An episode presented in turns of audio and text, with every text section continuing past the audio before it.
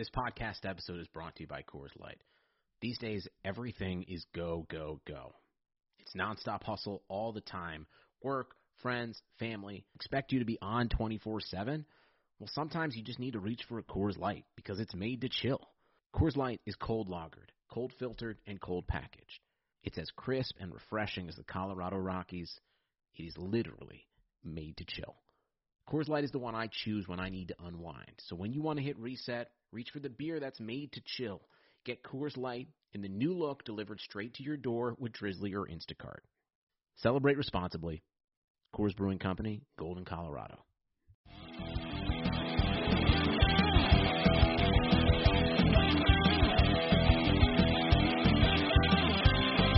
Welcome in to the Prospect Podcast. I'm Chris Trapasso of CBSSports.com, joined today by my regular guest, Matthew Coller. This is a very important episode. To me, one that is going to lay the framework for a lot of what we talk about here on the Prospect over the next couple of months leading into the 2021 NFL Draft. It is an episode dedicated completely to everything surrounding my grading system. This is going to be the third draft class that I've used this grading system, and it's the backbone behind my position rankings, certainly my big board, and really, I think that having this formula built into this grading system, that after watching film, after factoring in what we see at the combine in terms of combine workouts from all these prospects, it spits out a number and it shoots it into position rankings and the big board. It's why a lot of those position rankings and big board rankings for me are a lot different than a lot of other draft analysts out there. And maybe because I do a lot of this earlier before there's pre draft buzz during January, February. Uh, but we'll get into the specifics of it in this podcast so I can be as transparent as possible and you know why I have someone graded higher than the masses or graded lower than the masses. So this should be a fun episode and one that you can revert back to to look at as a reference or listen to as a reference over the next few months. And of course, like the old scout in Moneyball, I just judge whether the player's girlfriend is good looking. That's really yeah, how that's I do it. Because usually uh, most athletes you know they struggle to get girlfriends. So uh, that's that's how i tend to study it. No actually chris um, in in my experience covering the nfl um, i have found that teams have these exact same types of things and scouts do these exact types of things i used to work even in minor league baseball and there was a system for grading each tool that in fact that anybody who's a baseball nerd probably knows this that there's a 20 to 80 system that's sort of recognized between all scouts in baseball where if someone has the best arm in the league, it's an 80, or if it's a the the most power, it's an 80, and, and that's kind of based on standard deviations and a whole bunch of other stuff. But um, in football, there isn't a like widely recognized system. So every team has their own kind of thing, but um, I think that they mostly try to streamline it with their scouts to have a similar system like you to be able to come up with numbers down to the decimal points, take all the scouting, take all the analytics, and add it up to a number, and then use it as a tiebreaker when it comes to well, we we want to draft this guy, but we also like this guy, but this guy's number's a little higher, so let's take him. Um, that's mm-hmm. that's how it's working in the I don't want to say the real NFL, but like that's how teams are doing it as well, the the same way that you are. Yeah, and really, what's funny about what you just said is that I didn't know that that's how teams did it. I assumed when they are talking about grades during the draft, and then in those post-draft press conferences, we had a higher grade on this guy than that guy. That that's not really why I did it. Um, and j- just to kind of give the origin story now, um, my first year at CBS Sports was the 2018 draft class, so fall 2017. The quarterbacks was really every all everyone wanted to talk about initially, but that draft class had Derwin James, Bradley Chubb, Quenton Nelson, Roquan Smith, and Saquon Barkley. And in 2018, for that draft class, I did not have a grading system. I was watching the film, going over the scouting combine figures, and it was kind of all by feel. It was just like – here's where I think this quarterback is. I'm not so high on uh, this guard, whatever. But Saquon Barkley finished as my number six overall player. And if you go back and look at a lot of other analysts, or at least a few, like some people had Saquon Barkley number one overall as like the best prospect in that class. And for as much as I was enamored by the abilities of Saquon Barkley, even having him number six overall felt too high because even at that point, we most of us understood that you shouldn't pick a running back inside the top 10. There was really even a push for you shouldn't even pick one in the first round. It's kind of where we are today. Uh, so after like that player, that transcendent generational running back was the guy that just going into that 2018 college football season and the 2019 draft class, I said, I need to figure out where a running back really should be because based on talent alone, yeah, Saquon Barkley was maybe the most talented player in terms of his athleticism, blah, blah, blah.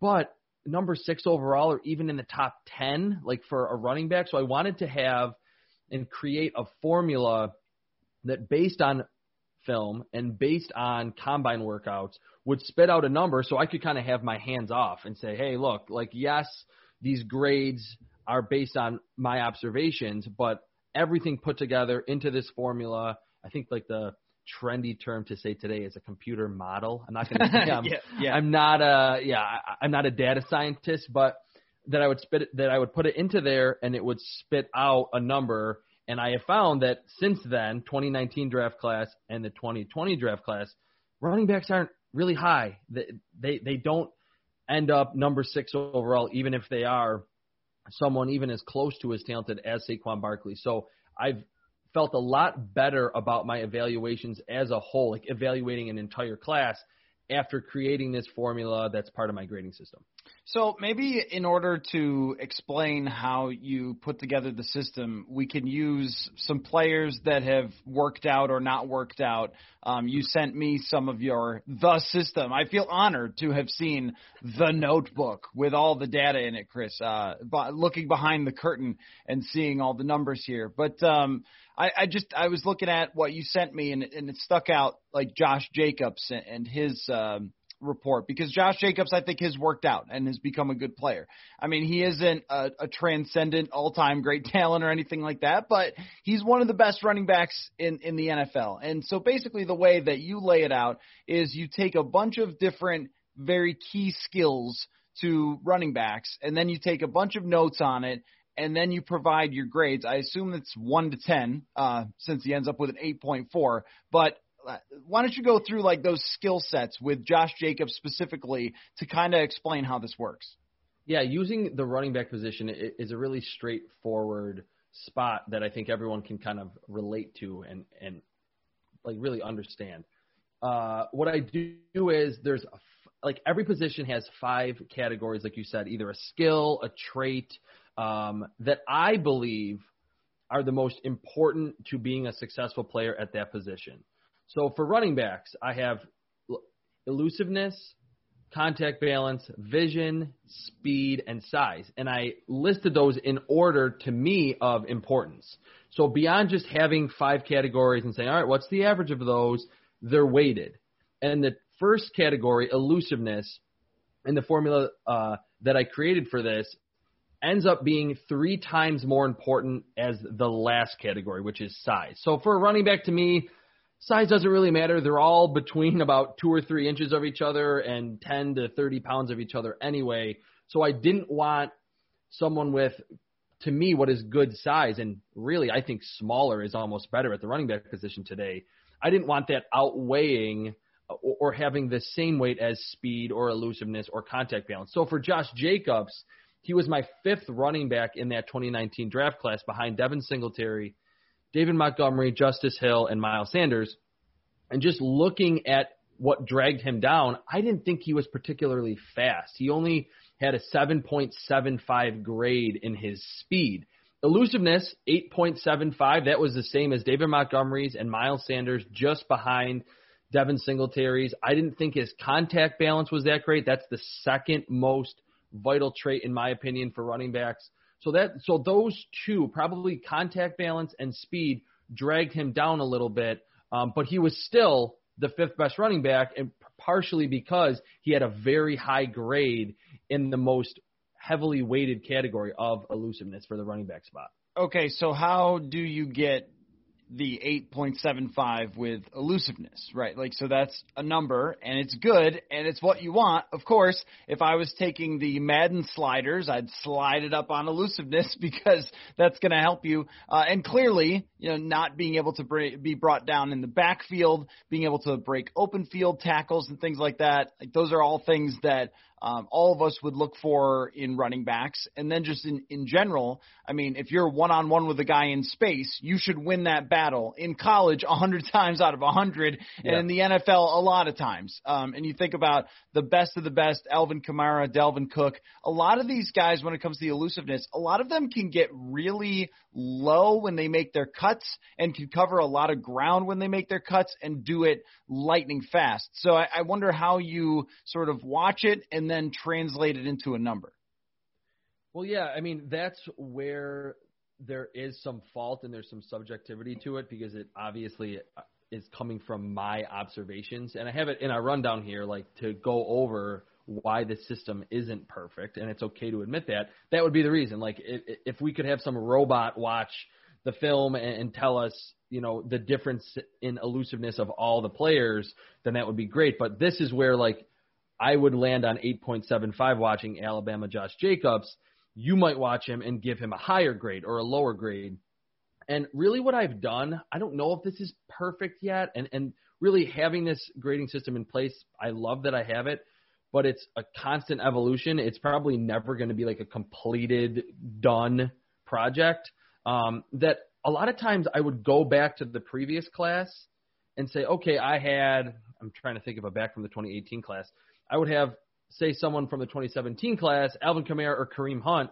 I would have their elusiveness maybe in the nines. And I would say, okay, Josh Jacobs to me. So I would start off watching some of the top players at the same position and get a baseline and say, all right, Devin Singletary is super elusive. After I would have three, four, five players um, in a specific draft class that I kind of use the previous year's class to get a baseline, then I can. It's kind of easy to watch the film and say, ah, Josh Jacobs isn't quite as elusive in a small space as Devin Singletary.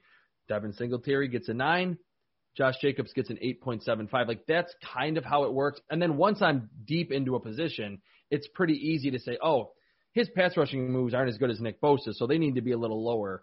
Um, so yes, there's certainly subjectivity to it, of course, but that's kind of how I start, and then through the process, and in January, February, when I'm finalizing a grade for each category, for each position, that's how I do it. That's interesting. Uh, I remember talking to some baseball scouts um, about how they would the, the major league teams would take their low A scouts and they would fly them into, say, New York to watch Derek Jeter take batting practice and to watch Derek go. Jeter for the night and to write it up, to write up major league players just to compare them. Like this is the pinnacle of what this is supposed to look like.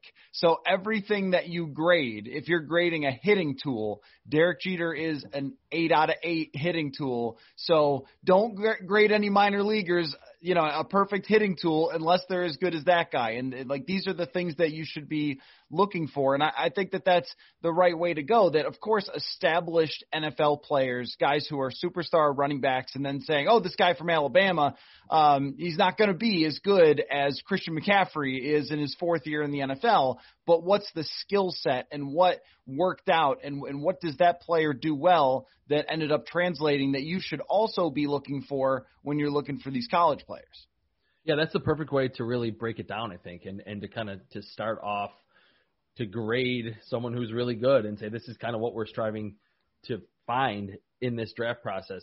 Another point that's kind of related to this, I always watch one position at a time. Like I'm still working on the edge rusher class right now for the 2021 draft class because I don't want to watch three or four players, then watch corners, then come back, and then I kind of had lost sight of how explosive someone was, like a Gregory Rousseau or a Kwity Paye. So when you're in there and you're watching like your 15th edge rusher, you have a good idea of what this class is providing to you and who's more explosive, who has better handwork, who's stronger, who sets a stronger edge. Um, so I think that's like a, kind of a subtle, but to me really important aspect is watching a position like in a chunk, like 15, 20 guys at once through the process You find someone like a James Robinson from Illinois State, and you watch him last, uh, or, or you know, in April when you get the film. But watching the positions all at once, I think, is really important too. So let me ask you about quarterbacks in this because um, there are 100 categories I feel like that you could have for quarterbacks, and I think that a lot of different people would have a lot of different um, different categories that they would try to grade. I'll tell you what I think is most important, and we'll see if this kind of matches up because you, you sent me running backs, but I don't have your your super secret quarterback uh, grading. So uh, I would say that I would start out with do you have I mean just arm strength first? Because even though arm strength is not perfectly correlated to success if you don't throw with good arm strength you're just screwed. Like it's just not going to happen for you. Like uh, you can use Drew Brees all you want but you you don't have his mega brain okay? So like if you can't reach a certain threshold so we got to start there. Can you throw the ball hard enough can you get it out quick enough and with enough velocity to make throws outside the numbers and things like that that you're going to have to make in the NFL? And then of course accuracy because I've played so much Madden that throw power and throw accuracy have to be in the top. But then mm-hmm. I would probably have after that athleticism in today's game now I think that that's very much key and processing is really hard to put a grade on, but you have to try um, because sometimes they're over in the sideline holding up a picture of SpongeBob, and that's like their play call. So how do you know if a guy's going to be able to process, you know, West Coast offense play calls in the NFL or defenses in the NFL when you're playing the Big 12 and then going to all of a sudden playing against Mike Zimmer or something? It's a huge, huge difference. But you got to try. You can't ignore that part. If someone's messing up their reads all the time, um, then you got to factor that in. And then this is a hard one, but I would try to throw in something about like the intangible element. And I know putting a number on an intangible is ironic, but I think that that matters. Like one thing with Jalen Hurts, for example, that I liked was that he lost his job in Alabama in kind of embarrassing fashion in front of the entire nation, and all he did was bounce back at the next place and take his next team to the Final Four. And I thought that that said a lot about his his character, and a lot of that is guesswork. Um, but I think it matters, and it probably matters as much as any other skill in the NFL. Is do you have do you have the guts for it? Um, do you have the drive for it? Because it's the hardest position in the world. So you tell me how those match up with yours. Well, there's a lot of talking points off that because you made a lot of good points there, and and it they can all it can segue in like 20 different directions pertaining to my grading system. I do agree with you that I think most scouts and GMs like say, does the guy have an NFL arm first? And I, I'm kind of leaning in that direction to kind of change how I view the quarterback position and how it's used in my grading system. I've had it up until this draft class with accuracy first because it always kind of seemed like if if these quarterbacks and we talked about it on a previous podcast that will the Patrick Mahomes and the Josh Allen types that weren't super accurate, but had these howitzers for arms, change what we want as a top priority for a quarterback. 20 even 2018 and and that was I mean we hadn't really seen Patrick Mahomes yet but pre that everyone was trying to be Drew Brees, Tom Brady, uh, even Philip Rivers, these very accurate quarterbacks that were cerebral. So that's what I was looking for then. Uh, but so I have accuracy first, but to the point that I was making about changing, I am completely open to moving around the weights of categories every year. Like to jump to another position quickly, wide receiver. In 2018, I had ball skills as the most important element, and I've I've said it on previous shows that I was just a fan of those big Dez Bryant, Brandon Marshall, Jordy Nelson type receivers that they were always making contested catches, which said one thing that they weren't open very often, but two, they were just like rebounders in basketball that could make ridiculous catches in the red zone, back shoulder. Last or in the 2019 draft season, I switched it and said separation ability is the most important. Like I had to move that. So that's what I said before that this grading system is not concrete. It will never be set in stone.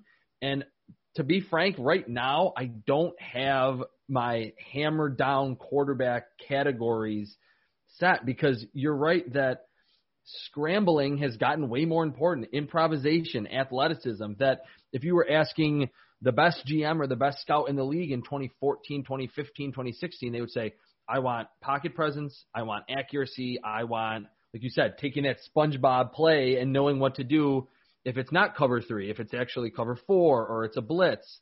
Um, those were all the elements that we wanted to see from quarterbacks. And now it's arm strength, improvisation, and really any show you watch, any podcast you listen to, people will say that now, and that's true. So I still need to move around. Like I'm going to grade the quarterbacks, and I've already put some preliminary grades on some of the top players. We talked about that in our first episode, but I can move around these categories and say, hey, scrambling is now the second most important, maybe, and arm strength's the first. Accuracy is the third most important. If you have a couple wayward throws, it's fine. And then let's see what the formula spits out in terms of grades. And again, I think that's why I have rankings positionally or just a big board that look different because I believe that it's not like you and I could watch film and we would see things differently. We just proved it. We just value things differently. Like when you watch Patrick Mahomes at Texas Tech, you would see all these ridiculous throws, but how much does the throw across his body bother you compared to someone else? So that's what I've realized why it's not perfect and why I really think that it's wrong when people say, "Oh, everyone sees things differently when they're watching film." I don't, think they're it's that different. It's do you view accuracy like I would more than arm strength, like you said, or do you really not want a scrambling quarterback? Do you want a poised pocket presence guy like a Tua Tagovailoa, or do you want someone like Justin Herbert that can make plays off script? So it's kind of a fun way to just continue to evolve at every position as the league changes year in and year out. Yeah, I think on the arm strength point, um, one would be if you don't meet a certain threshold, you just can't pass go. Like you end up being mm-hmm. Danny Wuerffel or something for yeah. people who grew up in the 90s watching Danny Wuerffel dominate at Florida and then not be able to play in the NFL. Like if you can't, Tim Tebow, if you can't throw the ball in a certain way, you're just never going to be a good NFL quarterback or a great NFL quarterback. Vince David Fales was one for me. Yeah. Yeah, and and you know what? People fall in love with quarterbacks who come from you know this smaller university or that smaller university, and like, oh wow, look at him throw it all around. He's got anticipation, he's got accuracy, but the corners are so fast, the linebackers are so fast, the safeties close so quickly that if you can't hit tight windows down the field, you're just never going to be a great player. And then I look for well, what's so if you pass go, then what's your elite tool that could get you into that category? I think we talked about this a little bit with what Kyle Shanahan said, but yep. do you have like Tua? I think has amazing anticipation. I think he's got guts too. You know, I think he's got, like you said, great pocket presence and he moves his feet really well. Like that's his top thing you know, and uh, you know someone like Jalen Hurts, his top thing might be the fact that he can run for 100 yards at any at any point, and and that matters too. How are you going to win? Who can play to your strengths? And do you have strengths like Lamar Jackson? Nobody watched Lamar Jackson throw outside the numbers in college and thought, yeah, there's the next Dan Marino. Like he just exactly.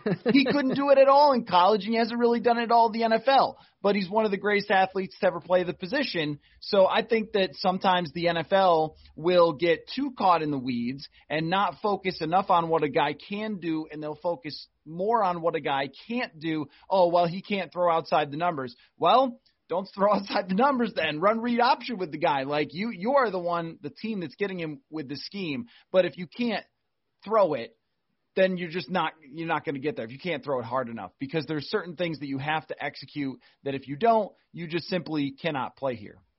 Yeah, I was actually just looking at my uh, 2021 scouting notebook grading system, whatever you want to call it, and I was like staring at the quarterback page for a while. And I have accuracy, pocket management, field reading, you could call that processing, arm strength, uh, and then scrambling.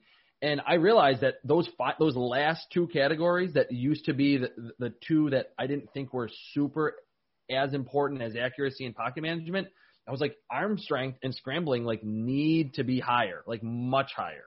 That it is kind of difficult to to quantify processing or how well they read the field, even if you have all 22 film. But I don't think a lot of these quarterbacks, maybe even like Josh Allen, is this insane like genius processor, but he just has the arm mm-hmm. and the athleticism that can, you know, he can get away with being a, a, a split second too late, or maybe even misreading a coverage, but still foot, fitting the football through a tight window. So that's the one position I'll say, you know, on this podcast early in draft season that I don't have settled yet, but I've really liked the fact that I was like, hey, there's nothing that's, I mean, this is my system. There's nothing that says that I can't change ball skills down to number two for a receiver and move separation ability as the most important element. And it's a fun thing to do during the draft season to kind of move them back and forth and see like, oh, if I had uh, ball skill still number one, here are the top five, but I swing, but I change it to separation ability or yards after the catch, and then that's how I get my true top five because you could see that if someone loves ball skills, they love the rebounders, they're going to gravitate toward the bigger wideouts in this class, but the smaller, quicker guys are the ones that are really winning in the NFL. So it's all about knowing what's happening and what's winning in the NFL today. And then to me, I think what's the most difficult is projecting forward and seeing what's going to be the next trend. Right. So you can be ahead. And I I famously loved Mason Rudolph. He was my number one quarterback in the 2018 class.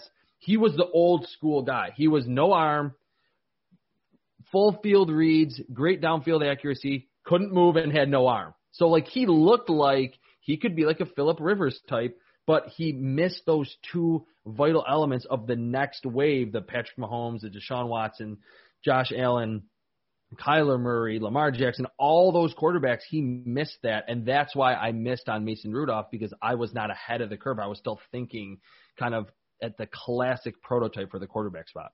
So, how do you weigh in what you know in terms of the intangibles? Because um, having had a front row seat for success stories and busts. Um, I, I think that the intangibles are what usually makes it. I mean, of course, if you don't have uh, a certain skill set, it's going to be hard to succeed in the NFL. All the first round players have a skill that makes them good enough to play in the NFL. Like mm-hmm. one thing that is absolutely proven is that NFL scouts know what they're doing. They don't get it right all the time, and teams don't pick the right players all the time, but they pick out the group of players who should be the 60 best human beings, and it's proven over time that your first round picks are worth more than your second round picks and worth more than your third. If they were stupid and they were getting it wrong all the time, seventh round picks would hit as much as first round picks picks, but that doesn't yeah. happen. So um, I think that what makes the difference is how much someone cares. Can they catch up to uh, the requirements mentally? Um, can they handle the emotional nature of the NFL? I mean, it is a harsh and difficult and tough league mentally for these guys. Even Justin Jefferson said the other day, like, it's a long season, guys. Did you know that? We're like, yeah, that's that's how it is. Sixteen uh, sixteen games, seventeen weeks, brother. It's it is a long grind, and there's a lot that goes into it. And I've seen players before this that just straight up don't have the guts for this. That they they get in, they get drafted. It's the greatest day of their life. They celebrate with their families. They get into training camp and go, I'm not up for this. This is this is too violent. This is too fast. This is too difficult. This is too much work. And I don't know that there's an easy way. I asked Mike Zimmer once if there's a way to figure that out in you know when you're watching film or when you're interviewing guys. He said no, which I think is very aware of, of Mike Zimmer. I, I tend to think that there are some indicators you can pick up on from what you hear from guys in their interviews and things like that, but it's it it is the most imperfect trying to figure out maybe the most important thing. Yeah, well, first off, I think what you were referencing about talking to players and they say, wow, this is way more difficult than college, the season. We always hear about that rookie wall. That's like after 10 or 11 games where that's kind of the max, maybe 13 games for some of these higher profile programs. Once players get there, they're just body is just done. They're mentally checked out. So I think that is uh important element or component to kind of factor in. But I'll side with Mike Zimmer that if a head coach that's been around forever like is admitting to a media member that he doesn't know how to do it, I don't really factor it in. And and that's one of the other points that I have here in the rundown like why is it not perfect? Beyond just there's subjectivity to it, I don't factor in intangibles. And the one that's which we don't have to get into, this is like evaluating an entire draft class and setting up a big board or position rankings is just the class as a whole. It's not team specific. If I was working for a team, the coach would say, okay, we need this type of edge rusher. So let's like skew our grading system or our big board to that type of player. And maybe we need some size at receiver. So we're going to kind of weed out the Marquise Brown types. So when you look at it, and I'm done with the in April with my big board, I'm like, okay, this is just like how I grade the entire class, not contingent upon like if DK Metcalf didn't land with the Seattle Seahawks, I don't think he would be that type of player. I think he would still have been good, but to land with one of the best, if not the best, deep ball thrower in the NFL in Russell Wilson. I think that was a really good fit for him um, on a team that just had Tyler Lockett and really needed a, a number one wide receiver. So you can't account for that. And we're different in the type of media members that we are. Like I'm watching the film, I'm doing the grades. You're talking to players. You can say, "Man, this Justin Jefferson, like you mentioned in a previous podcast, he wants to be LeBron James of the NFL." Like that probably factored into him hitting the ground running in the NFL. I'm just going to miss on that. Like un- until my job gets broadened where I'm talking to the players, um, I'm never going to be someone that's like listening to an anonymous source or a report that comes out during the middle of draft season. But I'm aware of it, like Mike Zimmer is. But I understand that it, it would just be almost impossible for me to go through 300 players and go, that guy really likes it. He, eh, yeah, he likes his or his teammates like him. He's a really he's a gamer. He'll he'll fight for that extra yard because of his teammates it's just a really hard thing for me to do. And I know that that's a blind spot in this process and why it's not perfect. And one last point to this. I remember reading a really good profile on Bills GM Brandon Beane, and I always wonder, and I wonder your thoughts on this. The profile was during the college football season that he was going on all these college visits, and I'm like, with all 22 on your laptop, on your tablet, like why are these GMs and scouting department guys like traveling to LSU, Florida, where you see a play, you don't get a replay, and almost the whole thing was about him watching the players once they go to the sideline and like yep. how they interact right. with their teammates. Are they standing by themselves? Are they going up to the coordinator and saying, what can I do differently? And then obviously meeting with coaches after and kind of getting to know the character of that specific player or the players that they're looking at. That's was like the crux of the whole article, not like, oh, I watched whoever. I watched um Stefon Diggs at Maryland and he was a great route runner. Like that's not what it was about. It was all that extra stuff. So I think like you were saying, scouts in general and GMs do a great job evaluating, but these trips where they're gone every weekend and they're not watching NFL games, they're watching college games. It's to try to dig into those intangibles because that can turn someone like Justin Jefferson from a solid player into a superstar, and I think that's a big factor, uh, you know, early on in these players' careers. Yeah, I asked the basketball general manager once, just like what how do you do it like what's your process when you show up at a gym and you're watching a player a college player that you might draft and uh, they said i watch every single second every single second. I watch how they interact with their teammates. I watch them on the sideline. I watch them between timeouts. I watch every single thing that they're doing. And, you know, I think that there is a lot of value in that, that you can pick up on a lot of different things. And, and I'll give you a small thing on Patrick Mahomes. And this, look, it worked out. I liked Patrick Mahomes um, coming out of the draft. I also like Josh Rosen, so I get them wrong as much as anybody else. But I used to obsess over Jon Gruden's quarterback camps, and I would watch them. Those like, are awesome. I all the way those. through. There's a very small thing in Patrick Mahomes that I absolutely loved that they showed like small talk between Gruden and Mahomes, and Mahomes was talking to Gruden about the flight and like how the flight was uh, it had uh, chairs that could rest way back or something or whatever, and they were just so comfortable. This is somebody who is a scared college kid coming in and just talking to an NFL Super Bowl winning head coach who is as intimidating as anybody. And you see in those videos how intimidated some of those quarterbacks are.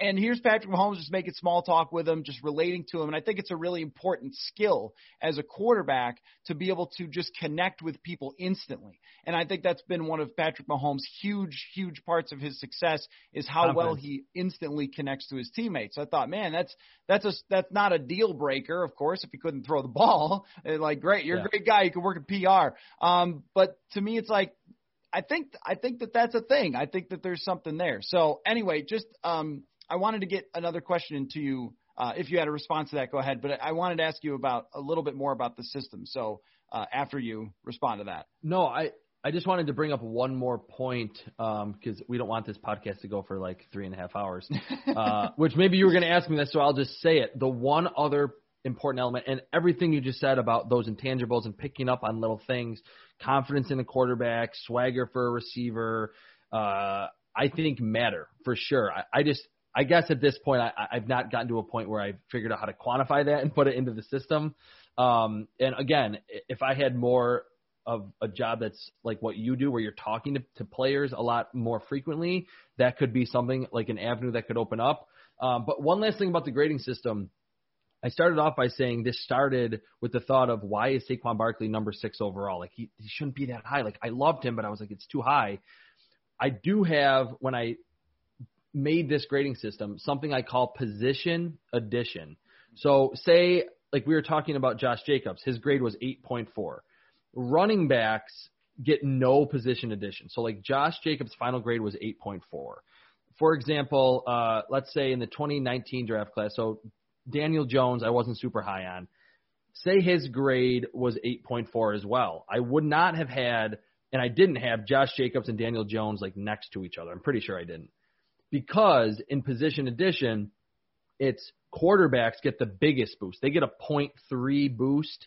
Um, and it is a one to ten scale, but it's basically like a five to ten scale. Like I'm not grading anyone like as a two. Like you're not an NFL player if you have a two in any category. Um, so and I go down, and this is again where it's subjective and it, it's not perfect because we don't know specific uh, weights of how valuable every spot is. We all have our own ideas of it.